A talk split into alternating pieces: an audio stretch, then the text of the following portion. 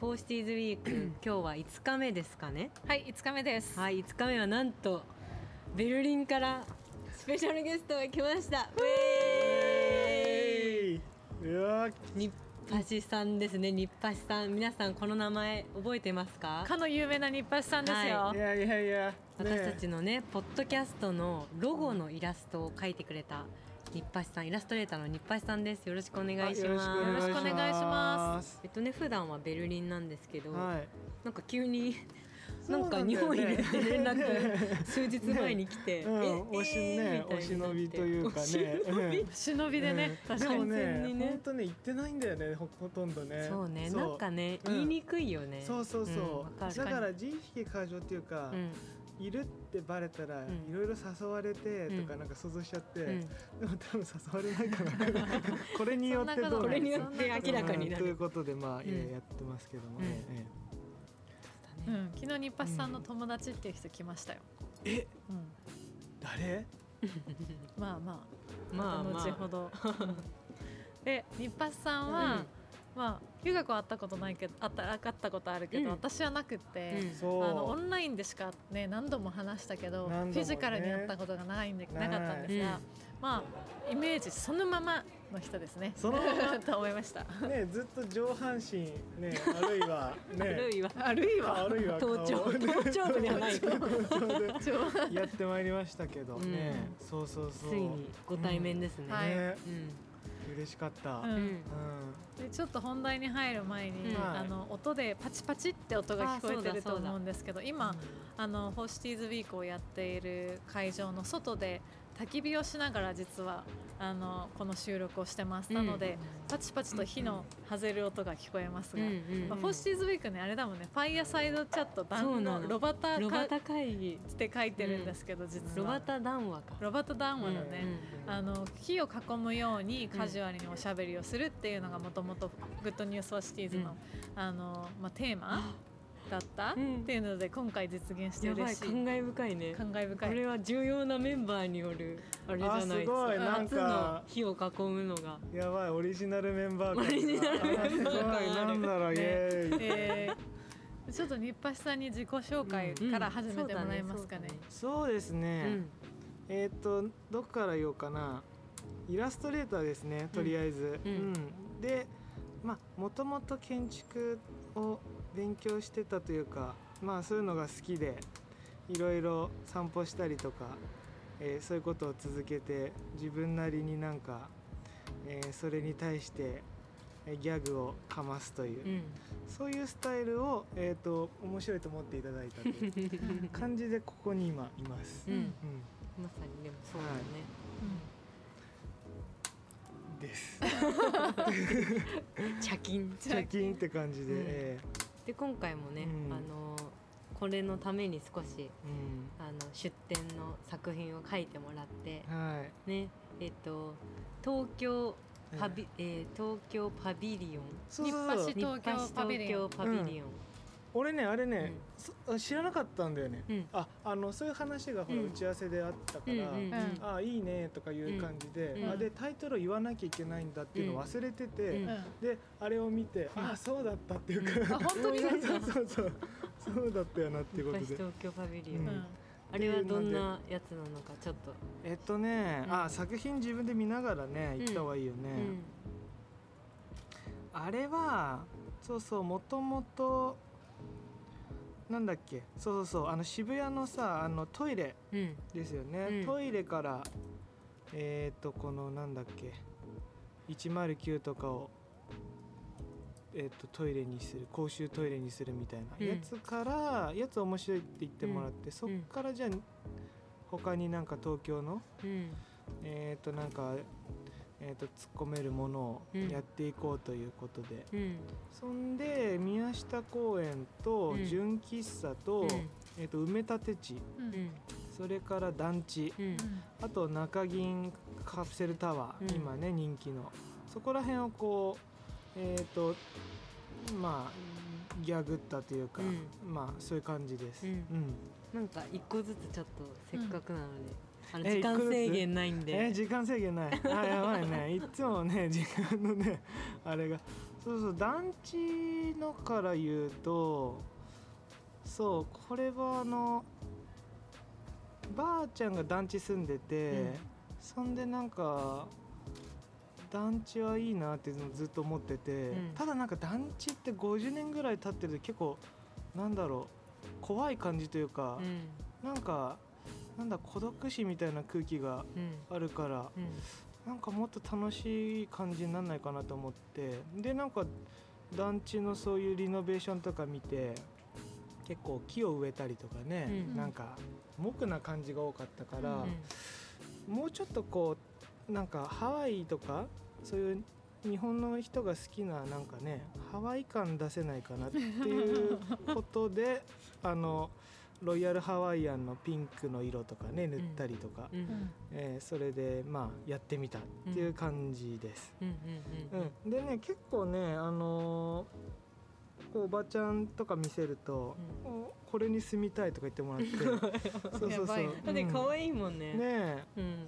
そういう感じでまあなんだろう。結構ハワイって建築とかの正当な道からちょっとあんまし見られてない、うんなんかねやっぱヨーロッパが建築っていうかねだからうん。ちょっとハワイハワイ的なものをもうどんどん入れてきたらなっていうね、ことでやりました、うん。えーはい。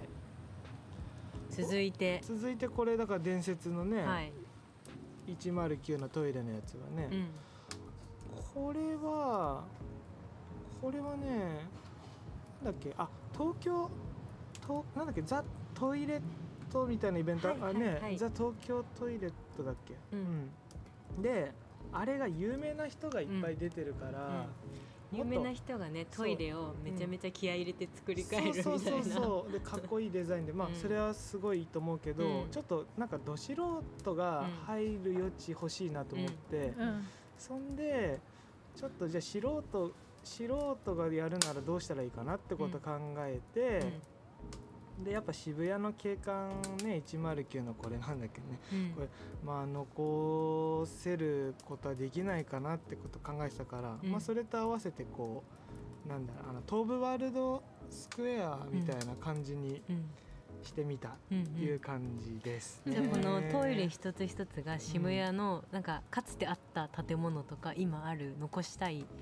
建物のをモチーフに作られてるそううそうそうそうそうそういう感じでね作ったんだけど。109のモチーフのうんそ男子便所みたう、いな、うん。ね、これ結構できたらね面白いんじゃないかなってね。これとか面白いよね。うん。ね、うん。思うんだけども、まあまだ声はかかってない、ねえ皆さんぜひ。そうぜひ。これを機にえーこれを機に。そうだね、えー求めてます、はい。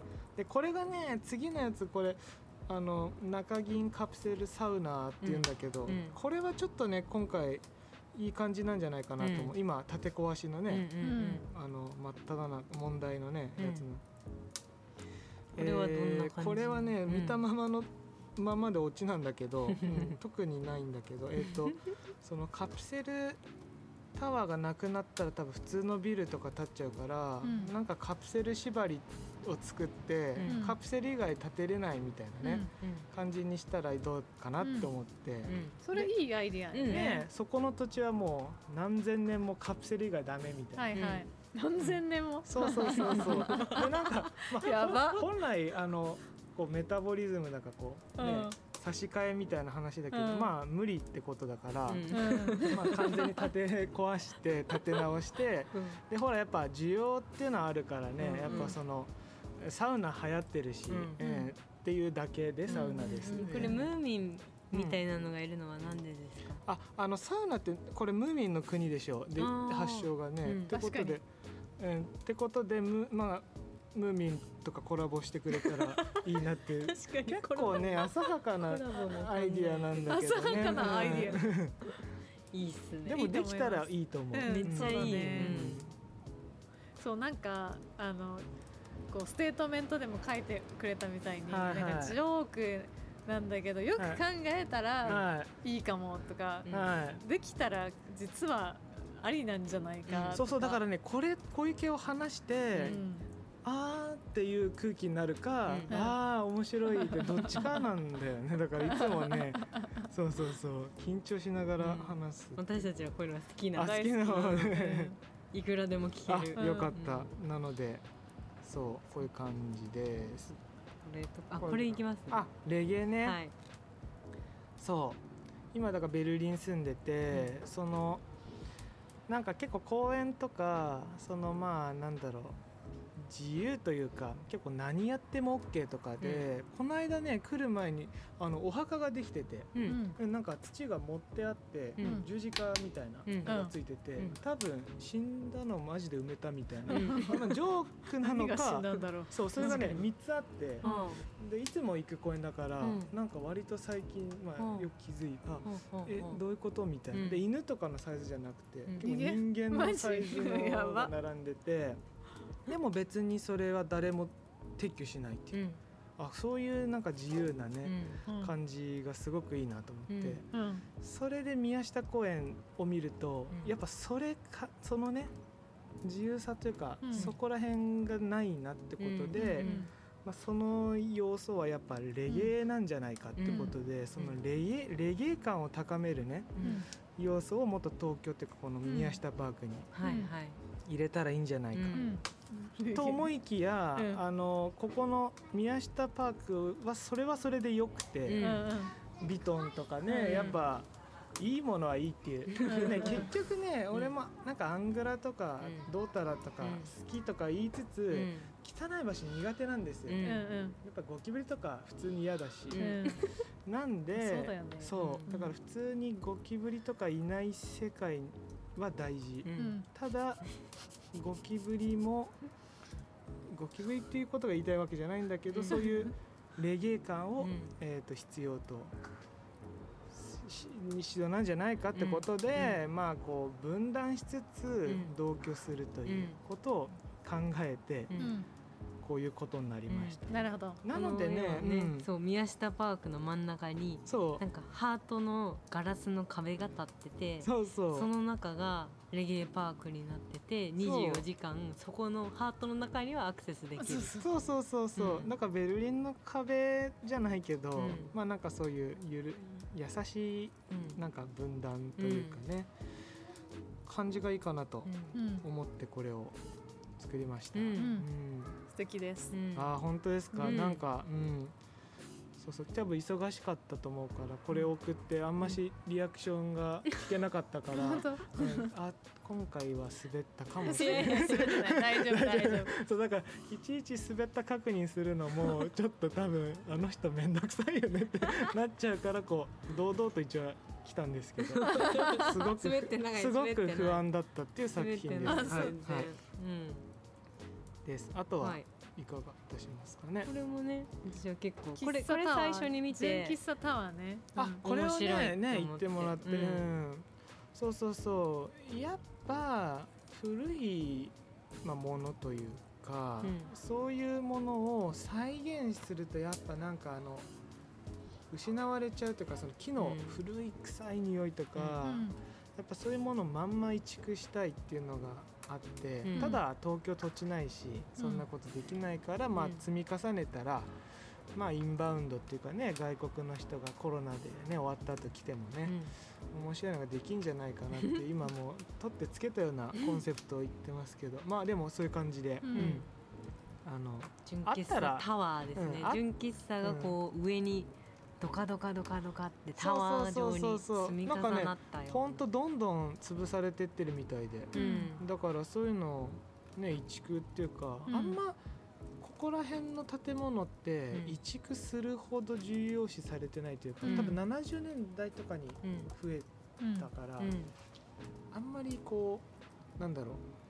古くもない。うん。で中途半端なのかもしれないってことで、やっぱ確かに、うん。中途半端建築はたくさんあるもんね。そうそうそうそう。でも誰かにとってめちゃくちゃ味のあるそうそうそう。エモい場所なのね。ねエモい場所だ、うん。それをねこう積み重ねてうんいったらいいんじゃないかっていう、うん。確かに確かこれやっぱね反響よ良かったにと思う、うん。うん。やっぱいろんな人からこれは行ってみたいみたいなね、うん。これは行ってみたい。うん。ねやっぱこれねちょうどオリンピックやるやらない問題の時書いたやつで。うん。あーそっか。そうそう。でなんか結構友達のイラストレーターとかオリンピックに対してのこうアンサーみたいなの出してて、で俺もなんかやらなきゃみたいな気分になっちゃったけど、ううん。何も言いたいことなくて、うん。うんでどうしようと思って、まあ外国人が楽しんでもらえる場所がいいなっていうことでね、うん。まあ一応こう。ん。うやったぜ、ああそうだったんだ。そうそう全然オリンピック感ないんだけどね。まあでも後ろに。確かに確かに。何気にこう東京タワー確かにとか確かに。そうそうだね。競技場とかうんうんうん。まあマスクしてねちゃんとこう。本当にマスクしてる。っていう感じでやっております、ありがとうございます。はい。最後の作品？これだ。うん。これはこれは？アウト・オブ・スタイル・ランドフィルっていう作品です。そうそうねこれこれはねあのそう結構服問題っていうかあのまあ地球温暖化というかまあそういうね環境問題服ってかなり問題っていうのを最近知り、うん。それがしかも行き着く先が結構埋め立てられてるっていううんなんか燃やすのももう金かかるし、うん。埋め立てちゃって。それね面白いし結構じゃあそれが土地を作ってるんだみたいなことを思い、じゃあそれって何千年か後にそこに多分ひ人とか住むから、あしたらやっぱ服服の服で作られたっていう場所を作った方がいいのかなとか。だから、うん多分夢ああいうお台場の方とかの埋め立て地も服とか埋まってるから、でもなんか何のゴミがあるかこう見えないから、うん。なんかそういう見えるようにしたらうん。いいんじゃないかなっていうことを思って、うん。えーこう服がちら見えできて、はい。その昔のね服のいろんなこう石像を置くというちょっとね、こねくり回しすぎたかなって感じのアイディアなんですけど、はい。うん。この周りにはどんなうん。石像があるんですか？あこれはなん。かう1950年代。だから多分服の大量生産ってやっぱ戦後ううんん。そうね。ずわー伸びて、うん。でこの2020あたりでちょっと見直しが始まる、うんだからこのやっぱこの戦後の70年とかのものが服を相当人類の歴史で作ったから、うん。うんそこの50年代からの今の70年分のうん。こうなんだろうね代表するようなうん。服を着た石像がこう並んでいるというアイディアです。これは？これはねヒッピーの70年代の時代の、はいはい。ファッションで。これアイビーとかね、うん。80年代、うんうんうん。これはあのボディコンのバブルの、でこれはもうそれこそチーマーというかね、はいはい。でこれはアムラでこれは可愛いカルチャー、うん。でシティボーイでまうん。あ一周したかなって一いう、うん、感じがあります。はい、なるほどね。うん、これもねやっぱ実際あったらうん。グッとくるかなって思う感じ、確かに。これって何でめくれているというか、うん。ガラス張りの想定ですあか一応何でもいいんだけど、うん。まあそうガラス張りかな、うん。やっぱこうペロってした感じうん。がいいかなと思って、うん。めくってるみたいな。めくるとそうそうそう。でもうね海面がもう上昇しちゃってもこういうね、こうなったりあ本当だ、ね、本当だ。テレビもね埋まってたりとかするあ気づかなかった。うん。ディストピアな世界なんだ。ストピアな今感じで。奥の海にうん。東京タワーが海に沈んでて、フジテレビも半分海に沈んでる。はい。でも日本沈没だ。でこういう服でもいると。そうそう環境的にね。ただ皮肉にもうん、うん。この人たちのおかげというか服で作られた土地というアイディアというか感じですね、うんうん。なるほど。そんな感じで、うん。めっちゃ最高です、うん。これは見てもらいたいね、そう。で日配さんはうん。これ、こういうのって常に考えてるんですか？それともなんかこういうの考えようっていうこモードになって考えてるあんですか？モードになっては特になくて、なんかあ、うん。モードになっては特になくてうーんそうだな。なんだろう。まあひらめくっていうかでもなんか基本的にそう本当の需要は何なんだろうみたいなことはよく考えてるかもしれない、うんだから例えばドンキとかまあわかんないけど、うん本当の需要みたいなものってあるじゃないですか、うん。人間の、うん。いろんな欲求の。欲望みたいな、本当の欲望を隠してる、うん。そこをねこう暴きたいというか うん。こう人のその本当の欲望を聞くのが好きっていうのがまずあって。それを自分にもあるから、それ自分の欲望何なんだうん。とかいうのをうん。反映したいっていうのはありますね、うん。作品に対して。うん。だからこうん。う建築的にも、まあ、ハワイとか、まあ、純喫茶単純に積んだら絶対いいのにう、ん。やってないじゃんみたいな、うん。まあ、そういう感じかもしれない、うん。なるほど。うん。だからやっぱ歌舞伎町はすごく好きで、ううん。んうん、卒生とかも歌舞伎町をネタにやったりもし,、たんですね。本当の欲望。そうそうそうう。んだからね池袋は、うん新宿結構綺麗になってきちゃったりうん。歌舞伎町もビルってかあの、うん。うん。普通に。随分変わりましたね変わっちゃってね。あんまりこうなんかね殴られた人が寝てるとかもなくなってきちゃったから 池袋はやっぱ通ってきても怪しいですね。まだ怪しかった。怪しい。でも池袋もだいぶ変わったらしい。あ駅のところはね、うんちょっとやっぱ、うん、あうんのこうなんだっけあのグローバルリンググローバルリング見ましたうん。とか、あとあのえっ、となんだっけこうハレザとかあビルの、うん。うんすごい綺麗で、うん。池袋。あそうね。あの公園もそうだし、うん。すごいいいいい場所になりつつ、うん。まとなりにやっぱりこう欲望があるっていう、やっぱそれはすごく欲望は感じるかも。確かに。あーなんかそういうのはすごくいいから池袋そのまま行ってほしいなっていう。かね、うんうん、思います、うん。なるほどだからあの丸井の前もうん。なんか怪しいねうん。待ち合わせ場所あで有名らしいうんけど、やっぱ丸井なくなっちゃったから今日見たらあんま人いなくて、うんあれでも建て替えるらしいですからね。ああそうなんだ、うんあー。だからそういうなんかひず歪んだというか、うん。なんかいなんかこう公に言えないなんか空気みたいな、うん。そういうのを友達とこうシャーンって言ってるんですけど、うん。シャン。シャーンな空気って言うんですよ。シャン。な空気。そうそうそう。でその友達はあの、どこだっけな？なんか田舎に旅館行って、うんで結構古い建物で。うん。ででお金も結構高くて入ったら、うん。なんかおばあさんが一人でやってるみたいなとこで、うん。うんそんで夕飯をでうわもうなんかレースとかなんかもうすごい人んちみたいな感じで,、うんでそこで夕飯出す時にシャーンって言ったらしいんですよ。であこれはシャーンって日本？そう日本で。でこれは シドイツ語ャーンかと思った。ねじゃない全然違う、うん。シャーンとかじゃなくてシャシャーン。ーンシャ 綺麗にーンなっちゃう。ブラウトみたいなのじゃなくてそれをあこの空気ってシャーンって言うんだってことをカッときたみたいで、それからで日橋さんってうん。あれはシャーンっていうら言うっていうことを聞いて、うん。でそれから自分もなんかグッとくる空間とかしか言えなかったものを、うん。あなんかシャーンじゃんっていうこと それその二人にしか通じないじゃん。でもねシャーンを広めようとしていろんな人にシャーンだねってこう結構使ってるんうん。使おうか我々もね。だから結構そのカラカンとかうん。もあのいエントランスがなぜかこうギリシャ彫刻あね。あれもシャーンの一環なんですよ。なんかいいとか言っちゃうので足りなかったんですよ。うんうんヨーロッパっぽ別にヨーロッパっぽいことに感じてるわけじゃないから、そのネオンとあのビーナスとうん。なんかオールして変な怪しいカップル。なんかそれうん。シャーンなんだよ。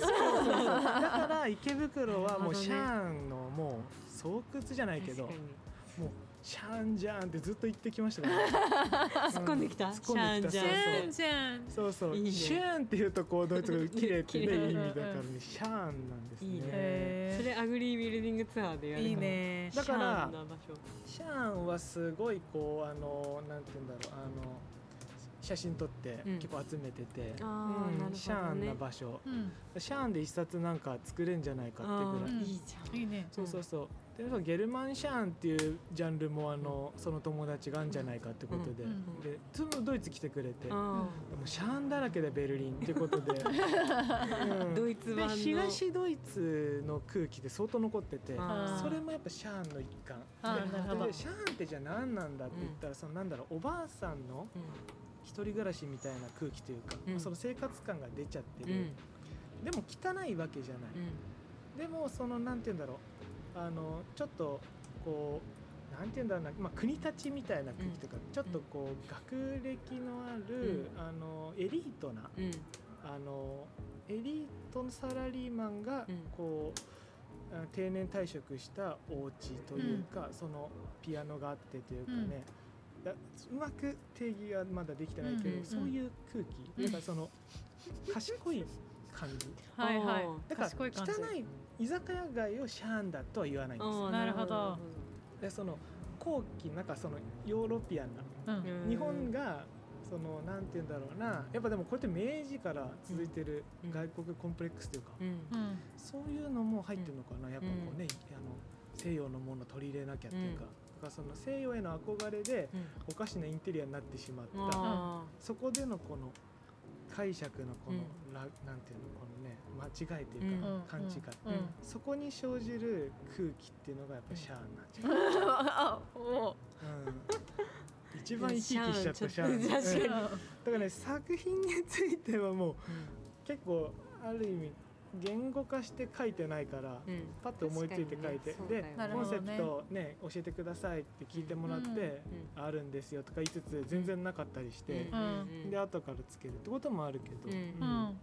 でも一貫してんのはそのシャーンとか、うん。人の欲望うん本当の部分、だからある程度仲良くなるとそのフェチじゃないけどね、うん。そういう部分とか聞いて、うんうん。そういうのであこの人そういうのがあるんだ。っていうかねそういうのそうそうそう。そうそういうのを空間的に表現というか出せたら、ん。結構やっぱみんなの欲望だからうん。それって需要あるんじゃないかなって、うん。うん思ってて。うん。だからもちろんブルーボトルのああいう綺麗なううん。ん今風というかあのグレーな、うん。こういうねあそう。ああいうのもすごくいいなと思いつつやっぱシャーンさが欲しいっていうのは常々、うんそう思っねてます。うんうんうんあどうもすみません。あシャンさんわかりましたか？わあかったみたいよかったよかったよかわった。うん。だからね本当アジアな雑多なカオスみたいのはうん。シャーンじゃないんですよ。なるほどね。あれはなんかなんかいいでいいんですよ。なんかいいね、うん。なんかいい。ねなんかいい。ヨーロピアン西洋への憧れとそのあとコンプレックス欲望？コンプレックスも入れてください。そう。あと海外でスプーン集めあるじゃないですか。え？うん。あのドイツとか、うんうんなんかまあ80年代の、うんうん。でそういうスプーンとか、なんかあのマグカップとか、うん。なんだろうな。でもね自分のシャン体験は、うん。えっ、とそれこそ団地うん。友達ん家、でうん。団地ってまあそんなお金がある人が住む場所ではないうん。と思うんですけど、そこで高級なフランス人形がたくさんあったんですよ。うん。でえそこに金かけるなら ちょっとマンション買えたんじゃねえかっていうそこでそんなにあったんだ。そうすごいもうブワーってもう三段重ねでしかもその棚だけ高級みたいな。であとはもう雑多みたいな。うん。新聞ともうヤクルトのゴミとか。うん。なんかなんかなんうん。か人んち臭い麦茶とか。うんうんうんでもこれは何だろうってことは言えなかったんですけど、うんうんうんあれもやっぱシャアンの一環。やっぱ西洋うんフランス。で原風景そこに。そうシャアンの原風景でそうそうはそれはそれをイラストとして表現したいとか常に思ってるかもしれないへですね。え面白い。イラストというか表現自体、うんだから会話しててもこの人のシャンさは何だろうというか、うん。まあ、前前はシャンって言えなかったけど、うんうんうん。だからそのフェチというか、ううん聞きたいというか、あなるほどねうん。なるほどねっていううんうんうん。感じが全部のね創作の源かもしれない。へえ面白い。日配さんと最初に会った時にうん。その人のさ似顔絵を描くってそういえばあやってやってて。ました。はいはい。でも特になんか聞くとかじゃなくてなんか結構かそうそう。ちょっと話して顔勝手面に占いっていうね。顔面占いって顔面占いっていううね。うん。人相占いとか言って、うん。なんかそれは似顔絵描くの好きで、あなんかやイベントに出ようってことで、うん。で似顔絵描くの好きで、うん。で人にあだ名っていうかなんか、うん君こうでしょとか言う、当たるとかいう、なんかまあ特技というかそういうのがあって、でそれ占いじゃんとか言って、うん。まあでっち上げでね、うん。で占いね怪しいと思ってるから、うん。まあその。まあ、占い師の気持ちになってみようって、うん。まあ占いもだから相当のあれだよね。言ってしまえばシャンというか、まあ、ある意味あのそう。まあそれをねやってみ自分でやってみて、うん。いろんでなものがシャンだ。そうそうそうそうそう。だからやっぱりあとね人んちの匂いが好きっていうのはある、うん。うん。あの人んちのねバッグをか嗅ぐと、ん。あその人のうん。バッグ嗅ぐとその人んちの匂いですから。大体、あ本う当へん、石油ストーブの匂いがする匂い結構好きで、結構友達のね学校高校とかの時に、片っ端から嗅いで、変な人だ「ああこれ一軒家でしょ」とか、うん。うん。当てて。石油ストーブだからん。一軒家で2階建てで、うん。おじいちゃん同居みたいな そういうのをよくやってて。観察と妄想が。観察者のうん。一発さんはそうかもしれない観察と妄想。観察と妄想だね。そうそう。でもなんかそこの対象に対して、あ俺わかるじゃなくて、うん。もうぞどっぷり浸かりたいみたいな、うんうんうん。なるほどそうそううそう。だからね仲良くない一番なんか仲良くない友達ん家に泊まりに行ってみたらどうなるか、あうん。やったりするややってみたりしてました、泊まりに行っていいみたいうん。うん。な、で全く話したことないうん。クラスメイト、うん。うん家泊まりに行くみたいな。泊まりに行ったんですか？それ。泊まりに行きました。でどうだったんですか？やっぱね変でうん。変な空気というか、うん。でお父さんが着いたらまずほっとアメリカンドッグをうん。なんかチンしてくれて、うん。やばい空気だなと思って。でもねやっぱそういうなんだろうそういう状況というかね、うん。そういう空気に接するのはすごく好きです、うん。なのでやっぱこうあの綺麗になっていっちゃうとやっぱ失われちゃうから、うん。うんそこをねなんて言うんだろう保存っていうか、うん。うん全くシャーンって残らないじゃないですか、うん。文化的に、うん。ね、価値ないし。どどうこカルチャーにして残せんのかなって今こう、なんか使命みたいになっちゃって、はあはあはあはあ。うんなん。か、確かにそれは一冊になりそうですね。う。ん。うん、でもやっぱみんなに言うとこうやってね大体喜んでくれるんですよ。わかる、うん。ね、好きとか、うん。うん。でも残したくはないし、なんか、残し方もわからない、ね、わからない、うん。そうそうそう。たくさんだからそういうシャーな、うん、経験をやっぱ積んで 今も経験。一応ドイよベルリンで東ドイツエリアに住んでるから、はいはいはい。まあ、そういうのばっかなんです。ベルグハインの方だ確かにうん、なので、うん、やっぱそういう、うん、まあ北朝鮮というかやっぱああいう空気というかねやっぱ、うん。ああいうとこは行ってみたいですね、うん。やっぱね、うん。北朝鮮旅行とかね、うん。そうですね。そんな感じでえあ、うん。なんかうん。質問があれば。あーどうぞどうぞねも シャーにつう、いて。うん、いいと思います。今あのリスナーさんがちょっと横で聞いてくださってて、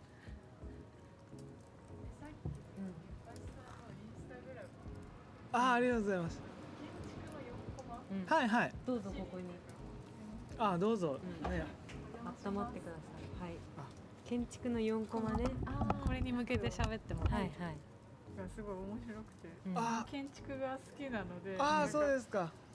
磯崎さんのやつとあかすごい嬉しい。あ嬉しいです。あの 僕本当あの建築で言うと80年代が好きなんですよ、うん。でね銀座とかに結構あのなんていうの70年代な照明が残っちゃってる元キャバレーのビルみたいなのあるんですよ、でそこであーなんか成金の人がこう姉ちゃんとかうん。やってたんだろうなみたいのを妄想してでこれをどうにかネタにとかそういうことはよく考えてて。で磯崎さんはやっぱ80年とかポストモダンのうん。ね方なんで僕は大好きで、そうそうそう。うんうん。そうですね。うんこれだから分かっ最後のうちがあそう嬉しい。分かっ分かる人にはね分かっていただきそうそう。あの結構カラフルなのに、うん。本読んでみようと思ったら、うん。めちゃめちゃ難しいっていうね。全然わからない分かんないんだよね。もう読んでる自分かっけえで終わっちゃうみたいな 感じですからね、うん、でもこれこれも結局その哲学的なこと考えて建物作ってるっていうか、うん。やっぱそこがすごく好きで、うん。そのただうん商業的じゃなくて、うん。わけわかんないことを永遠と考えて、うん。まあ、筑波センタービルっていうところがあるんですよ、あのつくばにできあのあるもう結構寂れてる。うん。超コンセプト長いのがあるんですよ、そんな考えてうん。これみたいな。めっちゃ寂れてるんですよ。もうマクドナルドすら撤退みたいな。ええもう店なんかもう店舗ゼロみたいな、うん。で俺この間去年か行ったら、うんうん。看板あるじゃないですか、うん。お店入ってる、うん。ゼロだったんですよねそう。あとあ献血って書いてありました。献血だけあって。そんででもこれなんだと思って。うん。でこれが最高なんだよってことうん。を伝えたい、うん。うん、でも伝えたい。でもやっぱなんか原宿とか行くとやっぱこうおしゃれな商業施設、ね。あの必要性もわかるけどうあの錆びれてもう終わっちゃっくたくたってなってる。でね地方は80年代のああいうコンセプトうん。た残ってるけど東京はもうほんとどんどんなくなっちゃって、ね。あと今ねあれになってるうん。そういうとこが倉庫。物流倉庫にああなる。ほど。うん。立て壊さないでね、うん。あとかまあちょっと変えて。あ変えて、うん。なるほどなるほど。そうだから80年代の建築はめちゃめちゃコンセプトが難解なんですよ、うんなのにダサいんですよ建物。どんまい。どんまい。どんまい。で誰も見向きもしないって。だやっぱ人間のそのなんか考えすぎうん。のその滑る流れ、でうん。自分もよくそういうこと